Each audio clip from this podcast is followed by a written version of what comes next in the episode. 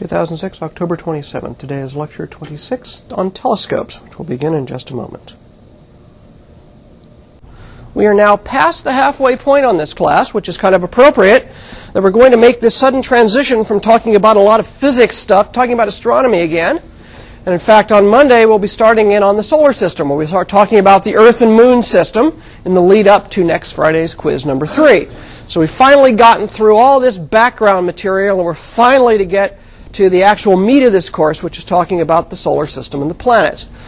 Um, today, however, is a little bit of a different lecture in that I want to talk about telescopes. We've talked a lot about light, we've talked matter and spectroscopy, and I showed you my little toy spectrograph.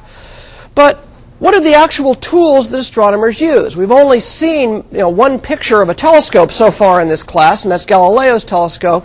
Where has that technology gone on? A lot of what we're going to talk about over the next few weeks is going to be based on observations made with various kinds of telescopes, whether they're telescopes here on the Earth or telescopes I've attached in some way to a spacecraft, either a robotic spacecraft sent to a planet out in the solar system or an orbiting giant telescope like the Hubble Space Telescope. So today's lecture is going to be on telescopes. And one of the things we're going to slip into this a little bit is actually discussion of Ohio State's telescopes. You may not know this, but Ohio State is actually one of the more richly endowed astronomical observations. Not rich in money, but we have a tremendous number of observing resources. So I want you to get an idea of what your telescopes are like. We're going to start out by talking basically about the different types of telescopes. There are two fundamental types. Those that use lenses, or so-called refracting telescopes. The eye is an example of a refracting telescope and reflecting telescopes that use giant mirrors as light collectors. We'll talk a little bit about the figures of merit. What is it that makes a telescope important? It's not its magnifying power. It turns out it's its collecting area. We'll say a bit about that here in just a second. We'll say something about where we put telescopes. It's sort of not a good idea to put a telescope in central Ohio, as the weather today implies. Whether, how do we choose observatory sites on the Earth, and where do we go? And the answer is some really cool places. Um, and then we'll talk a little bit about other types of telescopes, like radio telescopes and telescopes in space. And I'll wind up the lecture with a discussion, of course, of Ohio State's telescopes and the many operations we get into. I'm an observational astronomer, but I'm also an instrument builder. I build instruments, electronic instruments that go behind large telescopes, or large and small telescopes, in fact. I've built quite a number of instruments over the years. I'm very proud of them. That's why the, the little Mark IV there I, am only half joking. That is a serious instrument, although I'll show you the big 2,700 kilo steel version of that that's coming together in our shops a little bit later. The simplest version of a telescope is the type we carry with us. We each have a pair of these little telescopes together, and they're little refracting telescopes. It has a little collecting area, which is basically the diameter of the opening of the pupil, which under very, very dark conditions can be almost a centimeter. It's about eight, you know, yeah, about, about a centimeter for some people, depending on the size of your eye. Just inside the eye is a lens. It's basically made of a clear material. There's a musculature there which can actually sh- alter the shape of the lens to focus it. And light rays coming from an object, oh, say this traditional optics bright, re- bright arrow, converging through the lens, the lens acts to concentrate the light and then re-image that arrow onto the back of the retina. Now, it may not seem this way, but in fact, your eye forms an upside down picture. But your brain, inside of it, turns that picture right side up. It has some notion of gravity. They've actually done this really nifty trick where they've given people glasses with an optic in front of them that turns the world upside down. And the first time is they spend their time stumbling around, but after a while, the brain gets used to it. Knows how to, brain has got a tremendous image processor hiding behind the optic nerve here you can do an awful lot with. This is a marvelous instrument. Okay, first of all, it works in parallel. We, we, most of us come with two of them. They can work with the image processing system in our in our head to make simple stereo vision, which is good out to a few hundred meters. So if you need to make that long pass, you can do it. Okay, there's my weekly sports reference. Um, it also um, got a very nice response in the visible part of the spectrum. Well, duh, yeah, because it's called the visible. Actually, has a very nice response in a part of the electromagnetic spectrum where most of the sunlight comes down to the ground through the Earth's atmosphere, which is mostly opaque to most of the electromagnetic spectrum. In fact, our visual field roughly peaks out in the green level it has um, a variable aperture, so it can stand being working in very bright conditions or very dark conditions. And it's connected up to a very sophisticated image processing computer. And finally, it can be mass produced with unskilled labor. Gets that joke. Okay. The figure of merit of any telescope is what we call light gathering power. Now, the eye has a limited light gathering power because it has a very small aperture. The way you measure the light gathering power is simply the total collecting area of the telescope, and it works in a very simple way. The bigger the total area, the more light you can collect. On a nice rainy morning like this, a simple analogy will do. Imagine that your goal is not to collect photons, but you're in a dry desert area and it only rains twice a year, and so you want to collect as many raindrops as you possibly can. Well, you're not going to do very good by sticking a coffee cup outside because you've only got a limited amount of area that the raindrops can fall into. But if you can stretch a gigantic tent out and then funnel it down into your coffee cup, you're going to collect a lot of water really quick. Telescopes work exactly the same way. What a big telescope does for you, first and foremost, is it gives you a gigantic light bucket. Then you shape that telescope in a special way to bring all that light down into a small place. And that's the whole trick. What a telescope is, is a bunch of glass, a bunch of steel, maybe some aluminum and stuff like that, whose whole purpose in life is to collect photons and bring them to a tight, tiny focus. The bigger the area, the more you get. So that tells us that how we often talk about telescopes in terms of collecting area is we speak in terms of their diameter. How big across is the lens or the mirror that's doing the primary collecting? So what we say is the light gathering power is going to increase as the area gets bigger, which means the light gathering power increases as the square of the aperture. So if I go from a one centimeter telescope, like in the human eye under dark conditions, and I go up to a one meter telescope made of glass, I've gone up a factor of 100 in diameter or a factor of 10,000 in collecting area. Now that doesn't mean I have 10,000 magnification. I haven't said anything about magnification yet. That's completely a second order effect. The primary effect is if I've got 10,000 square centimeters to collect photons with, that's just a whole lot more area than one square centimeter. And that's where the gain comes from. Magnification is secondary. That's simply how I contrive the optics to form an image. So the primary figure of merit is the light gathering power. This is one of those few cases in life where the more light gathering power you can get, the bigger the optic it is, the better it is for most of the of the applications. Normally you can get away with things scaling very appropriately, but telescopes, the bigger they are, the better they are. Refracting telescopes. This is the first type of telescope design that was built. This is the one that Hans Lippershey probably built in 1608, and certainly is the design that Galileo converged on very quickly in 1609 to develop the first astronomical telescope, which of course led to the Sidereus Nuncius in 1610, 1611. What it does is it uses as its collecting area a large curved piece of glass called a lens. It gets its name because it looks like a little lentil bean. Light passing through the lens, because light is bent by passing through a refractive medium like water or glass, is the shape is contrived so that all the rays which are coming in parallel, and I've shown them as red parallel rays here, come to a single focal point somewhere behind the lens. You then spread it out and pass it through a second lens and bring it to a focus outside the tube. The focus may be where you put your eye, at which point this secondary lens down here is often called the eyepiece. What it really does is it serves to match the telescope in your eye to the big telescope in the lens. You can make a crude telescope by taking a lens and holding it out in the distance and kind of moving it around until you can kind of get your eye up against it, but that's really inconvenient to use. It's better to put two lenses in a rigid tube and then you only have to move your eye a little tiny bit behind the second lens rather than a huge amount behind the big primary lens to do this. You, you can do it, but it's just much better to do it with a rigid tube. So this is a classic refracting telescope. You use a big lens. The primary or so-called objective lens is the one in front. And its diameter is what sets the collecting area of a refracting telescope. Now, this was the most common design of telescope that was built since the time of Galileo. In fact, it was the most common telescope used for astronomical research up to the beginning of the 20th century. There turns out there's a size limit. You can make a lens only so big before after a while the technology gets in your way. In this case, the largest lenses people have ever been able to make are about 40 inches across, about one meter. Now, that's, that's huge. That's a really big lens. These things, however, had two problems. Number one is that they, they have to be huge, which means they're going to weigh a whole bunch. The second is that you have to have perfectly clear glass, and it's really hard to make big pieces of perfectly clear glass. So they ran into two technological problems. if they, even if they could make a 48 inch diameter or 6 foot diameter um, lens, and people thought about how to do that, even if you could make it clear, it would be so heavy it would sag under its own weight.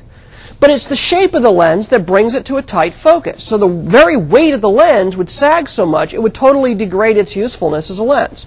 Imagine taking, for those of you unfortunate people like me who wear eyeglasses, imagine if someone took your, your glasses and smushed them a bit. They wouldn't work anymore.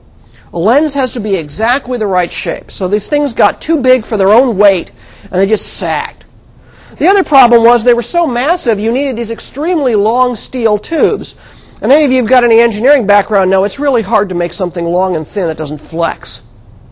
And so the problem was, you could, if you, even if you could build such a lens and hold it together, you would have to build a gigantic steel tube, and after a while, you're just past the stiffness limits of steel, and the thing's just going to sag like a big old steel noodle. The other problem is, is that lenses have to be clear, right? So if you're going to support them, you've got to support them around the edge. So you get absolutely no gain from tricky mechanical supports from the back, because if you put, support them from the back, you can't see through the lens. So all these technological advantages pretty much topped out at 40 inches. And there is the largest refracting telescope ever built. It was built by the University of Chicago. It lives up in uh, Williams Bay, Wisconsin. They had to get out of Chicago to have decent seeing. It has a 40 inch lens up at the front. This is called the Yerkes Observatory. If any of you get up into Wisconsin, it's supposed to be really pretty to go see this. I've never been up yet. I have, I have in-laws up in Wisconsin. We've never gotten over to Green Bay, to Williams Bay, not Green Bay, Williams Bay, not the football. Um, I've seen, I've worked with its partner though. Its second, the second largest ever built was the 36-inch diameter refractor at Lick Observatory. We didn't use it for research anymore, but we did use it uh, for public nights there at the observatory when I was a graduate student. It's really cool to look through a giant refracting telescope. The reflecting telescope. Now here's a, a little change from your notes. I discovered something, la- I learned something last night. I was looking up a so-called Gregorian design, and I realized that for years I've been teaching something wrong. Isaac Newton did not invent the reflecting telescope. The first reflecting telescope was actually invented by a man named James Gregory more than f- almost 40 years before Newton built his reflecting telescope. So there's something new. But we'll call it a joint invention by James Gregory, because Gregory only made a design. Newton built one of the first practical refl- reflecting telescopes. The Gregorian design was very impractical and very hard to build. What a reflecting telescope does is it addresses this question of how you gather light and bring it to a focus and instead of using lenses, you use mirrors. So you use a curved mirror to gather and focus light, kind of like those curved shaving mirrors you see in bathrooms. What you do is you start with a large primary mirror, which is curved in such a way that it can bring the light to a focus. So the light comes in, bounces off the mirror, and all the rays come to a tight focus, which because it's off the primary mirror is called the prime focus.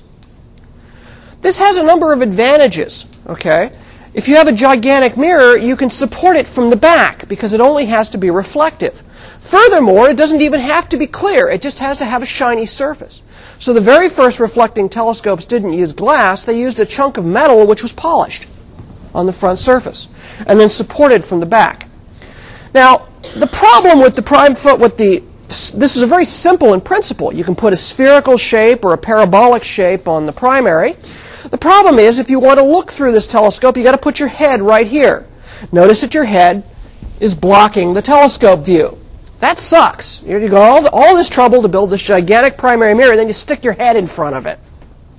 Well, I've done this on a big telescope. It's really kind of cool. You see a gigantic picture of yourself, and you can see the stars, but your head's in the way.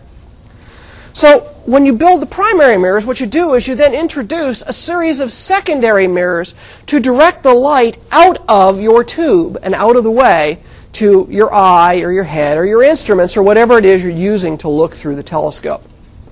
So that again, the collecting area of this telescope is set by the area of the primary mirror, and therefore the collecting area scales like the diameter of the primary mirror, much in the same way that in a refracting or lens-based telescope, the light gathering power scales like the square of the diameter of the front lens, the primary or objective lens. Now, there's various kinds of designs that people have used to get the light out the back. There's a lot of advantages for this. This particular type of design here is a very common design. It's called a Cassegrain design. It's built by a guy named Cassegrain.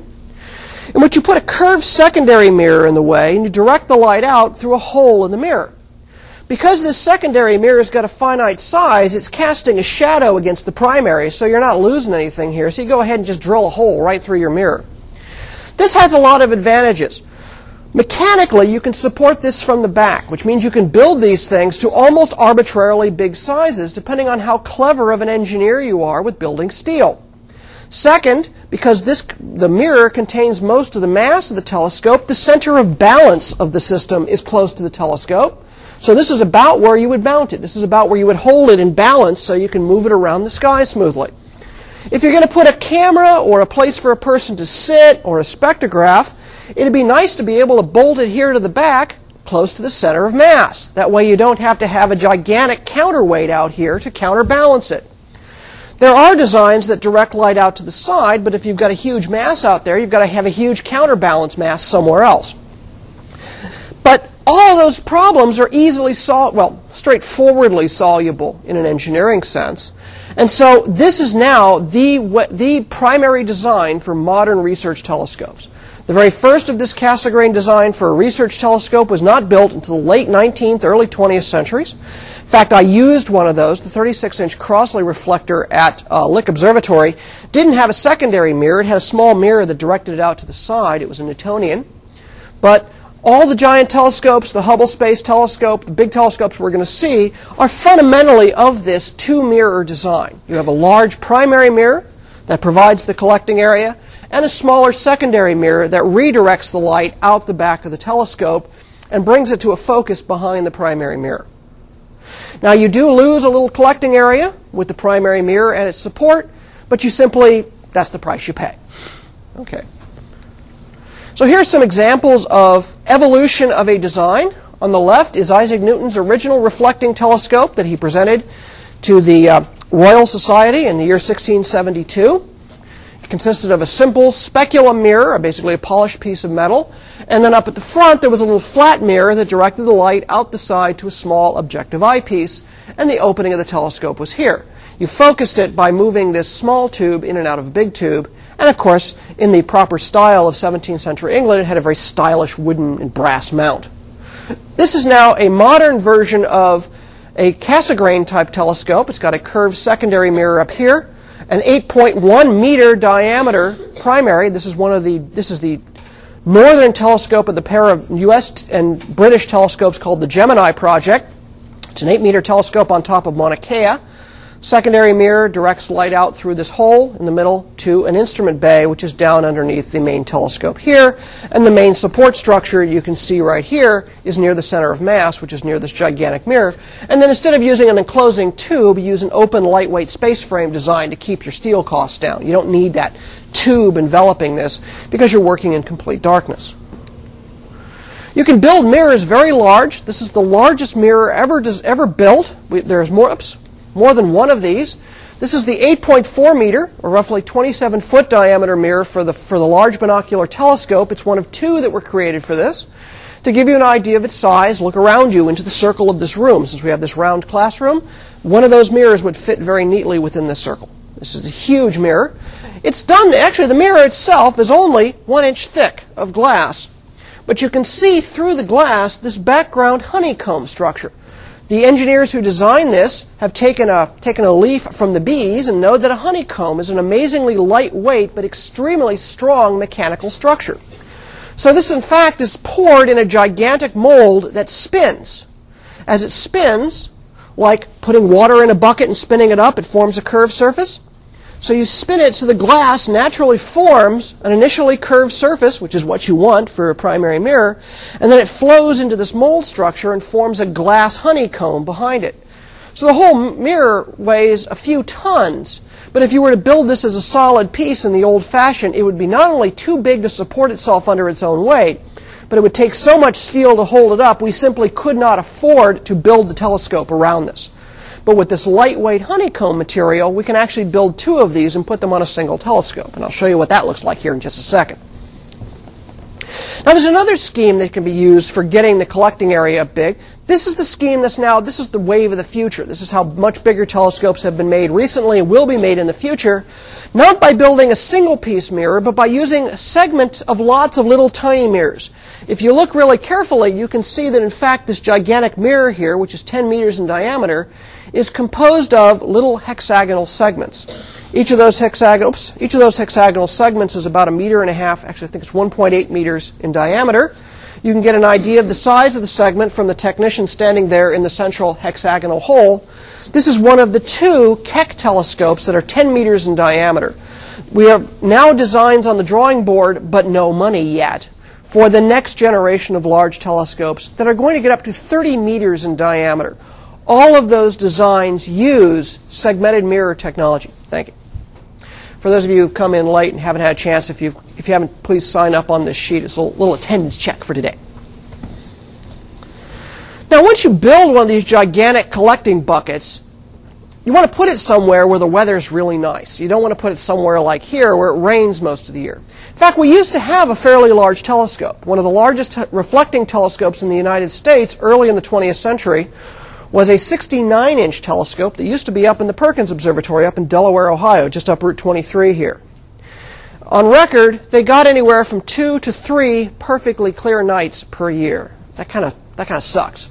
So you don't want to put a telescope down here. What you want is a place, first of all, that has really dark skies. You don't want to be near large cities with lots of streetlights.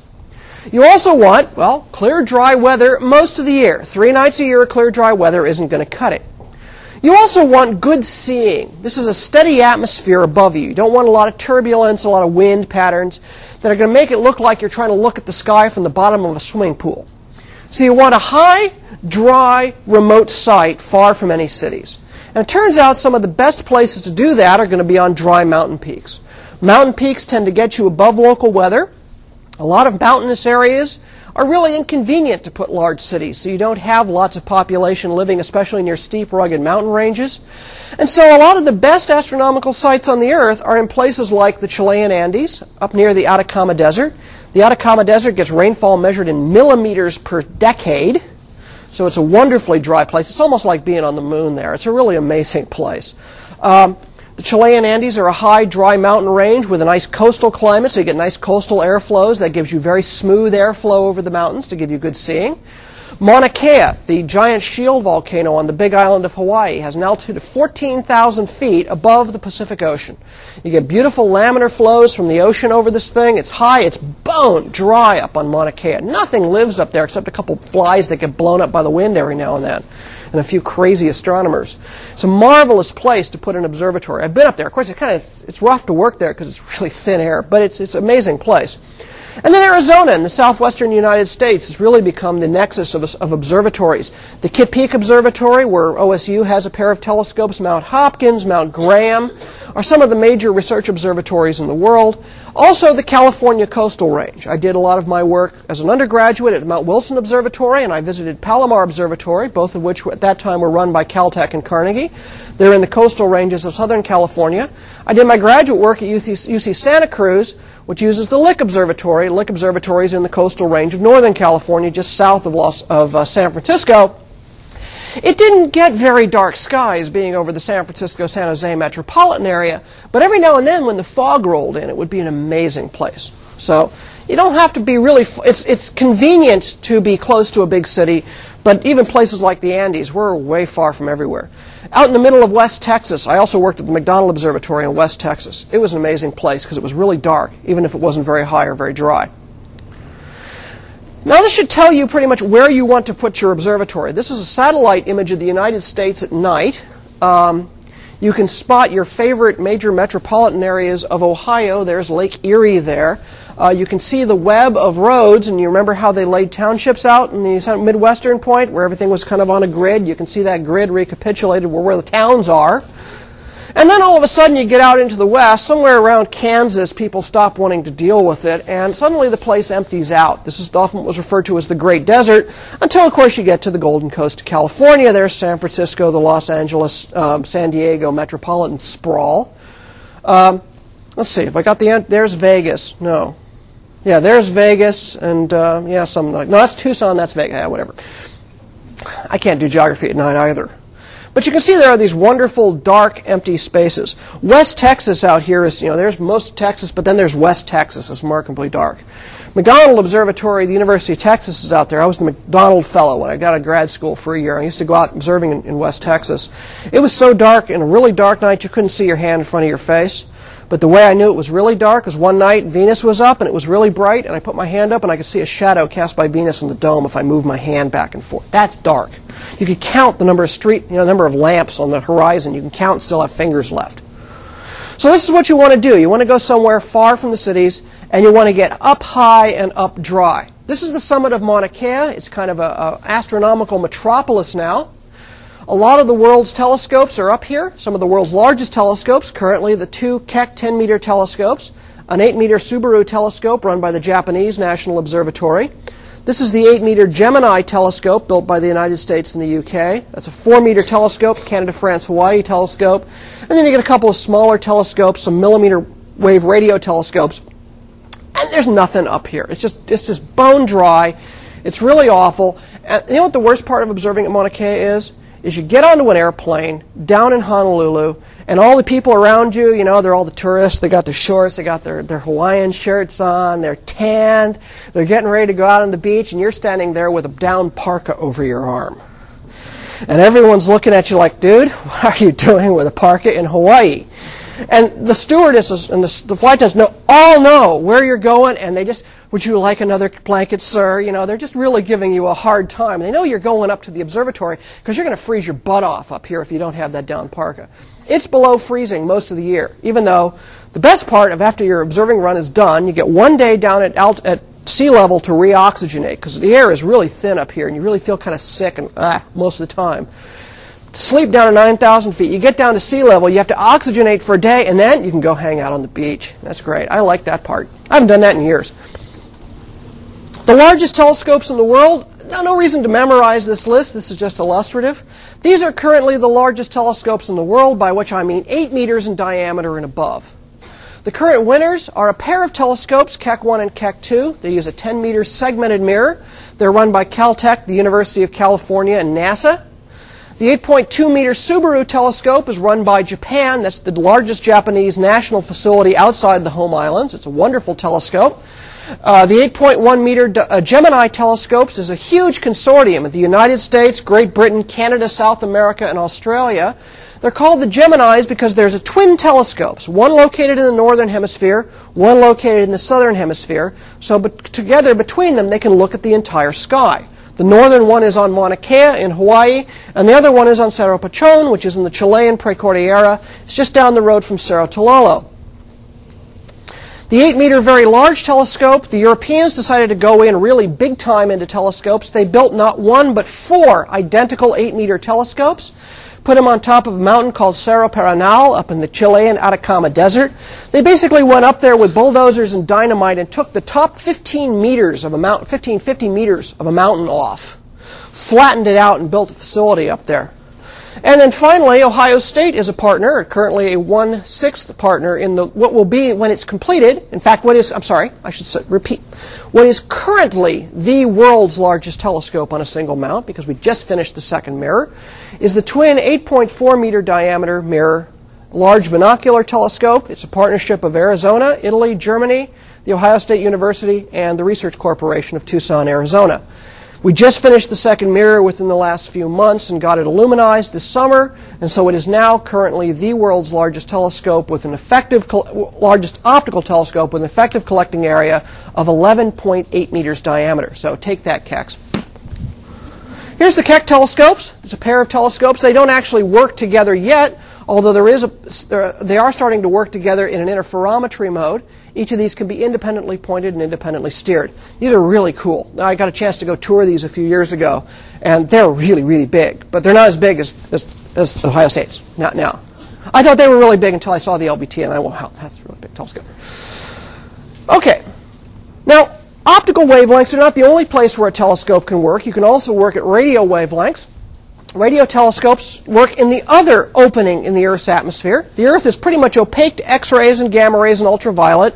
It's opaque to most of the infrared for reasons that are going to be important to us next week. But there's a gigantic hole in the radio. And people after the Second World War, when radar technology was, was pretty well developed, began to notice that there were celestial sources of radio wavelengths, and so began to do radio astronomy.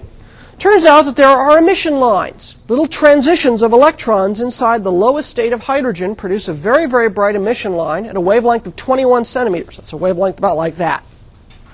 Also, molecules, for example, carbon monoxide, carbon dioxide, methane, things like methane, ammonia, produce radio or microwave wavelength uh, lines that are wavelengths of a few centimeters to a few millimeters. And you can pick these up using radio receivers. There's also radio continuum. There is a radio equivalent of black body in very cold gas. Turns out to be most of the cold gas that fills the cold radiation that fills the universe has a temperature of about 3 degrees Kelvin, which is out in microwaves. And fast moving electrons in magnetic fields produce a conti- form a continuous non thermal radiation that you can see as well. So whenever you accelerate an electron in a strong magnetic field, you actually produce radio waves and microwaves. So you can see those with a radio telescope. Now there's a real nifty trick. You can build a gigantic radio dish and it looks kind of like a big satellite receiver, but you can play this trick where you connect them together with radio feeds and you put them into a computer called a correlator and you can actually make them synthesize the equivalent of a gigantic dish without being a filled aperture. It's called radio interferometry. Now, describing that trick is a little beyond the scope of this class, and it's kind of hard to describe anyway. But you can play this game called aperture synthesis, where just with a handful of sparse array telescopes, you can synthesize one gigantic telescope. And you can get ridiculous angular resolution. Normally, the human eye can see an arc minute. A typical optical telescope from the ground without additional optic games can see about an arc second, maybe a half an arc second. A typical radio telescope ganged together with an interferometer that's almost the diameter of the Earth can see a micro arc second. Really quite remarkable. Here's a, here's a big classic radio telescope. This is the biggest radio telescope in the world. This is the 1,000 foot or 304 meter Arecibo radio dish. It's actually built into a bowl shaped valley in, in the ground in, in Puerto Rico. Um, it doesn't steer, but what they do instead of steering is they have this tower up here, which has a moving focus, which can watch objects spool overhead. Those of you who ever saw the movie Contact, this is this is in the movie Contact. There, it's actually a metal grid underneath. There's a bunch of plants and stuff, so it's actually it's pretty cool. I've never been out there to see it yet, but one of our programmers used to work for these guys. Uh, this is the biggest telescope in the world. It's also used for ionospheric research. It's mostly run by the national observatories and Cornell University. Um, this is this trick of ganging together telescopes. This is the other photogenic telescope. Uh, this is the very large array out in Socorro, New Mexico, out on the Magdalena Plains here. The telescopes are individual dishes. They're each 25 meters in diameter, but they're mounted on railway cars that can move on this movable track to reconfigure the array to a really big array for super high resolution or a close packed array like is shown here for very high sensitivity but somewhat lower resolution. This is operated by the U.S. National Radio Astronomy Observatory, or NRAO. It's a, a consortium of universities plus the federal government, because radio astronomy kind of got too big, as you can see from the facility here, for individual universities to really get into this game. Um, Oh, I don't do radio astronomy as much per se. I've done a little bit. I'm currently serving on the time allocation committee for this for this observatory, where we read proposals. In fact, those of you who saw me reading stuff during the last quiz, I was going through this this week's this month's stack of proposals to use this facility. You apply to use the facility, but it's operated by the U.S. national government.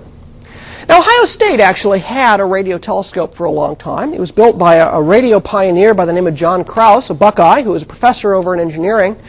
John Kraus was probably one of the most brilliant antenna designers of the 20th century. He invented the helical antenna, which is one of the critical technologies of communication satellites, among other things.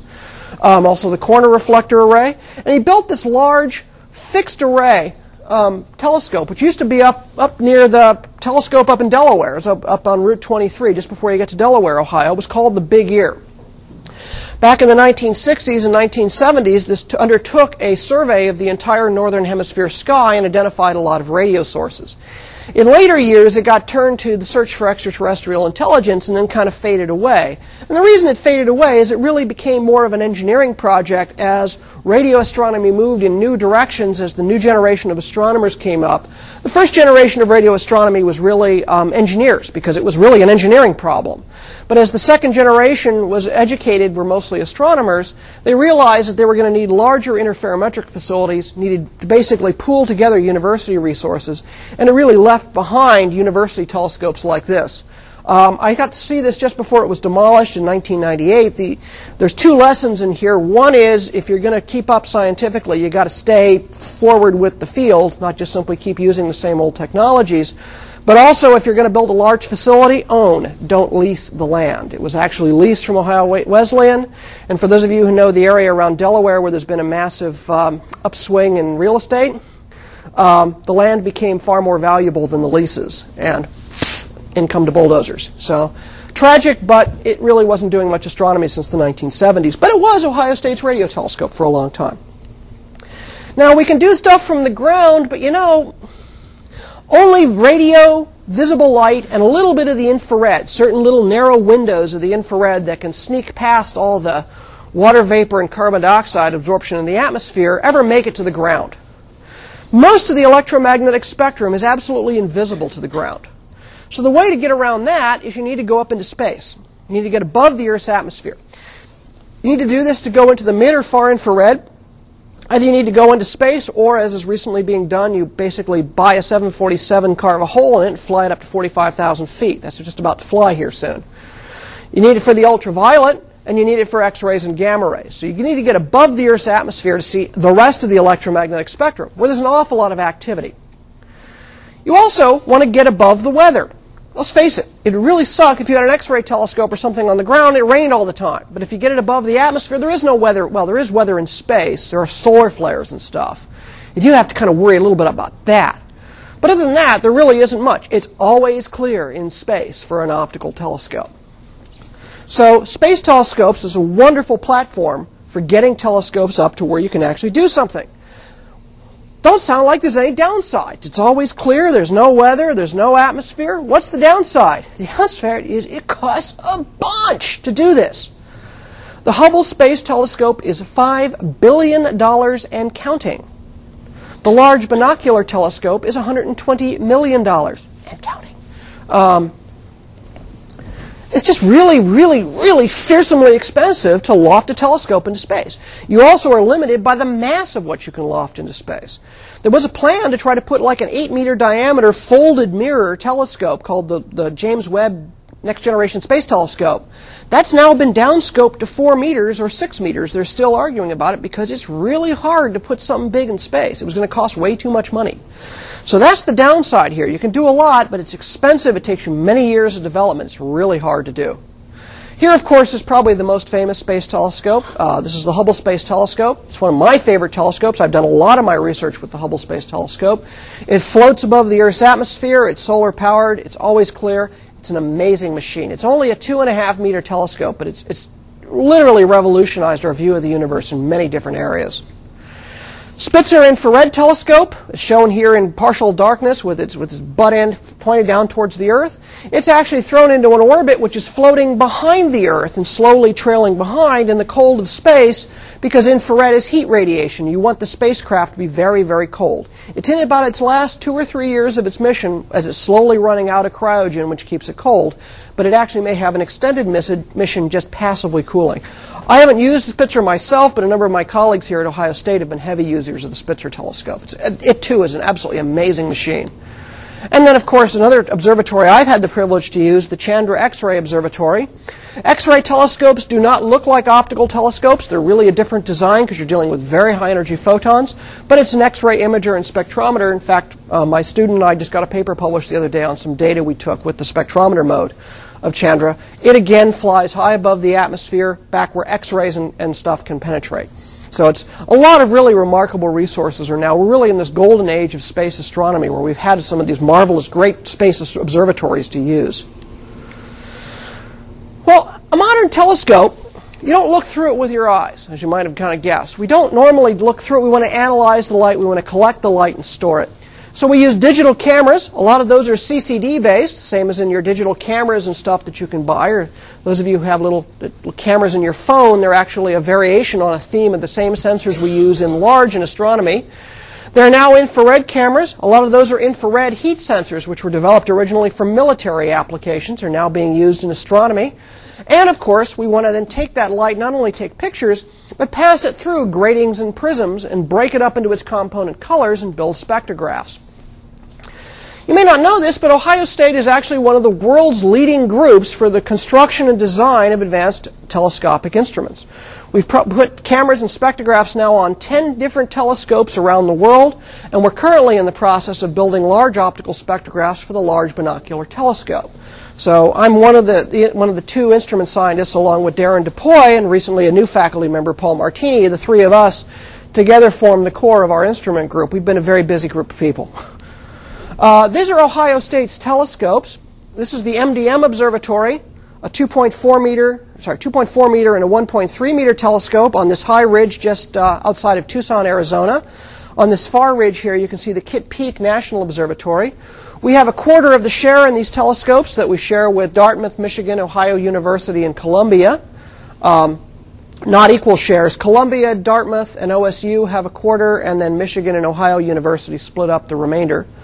Um, and then we have two telescopes a 2.4 meter diameter telescope, so the same diameter as the Hubble but on the ground, and a 1.3 meter telescope, and they're equipped with various spectrographs and direct imaging cameras. So our students, including some undergraduate students who've done research with us as seniors, as well as research, faculty and others, um, get basically about 90 nights per year on each of these two telescopes. And we do this a lot. We do a lot of stuff on these. Yes, yes, ma'am.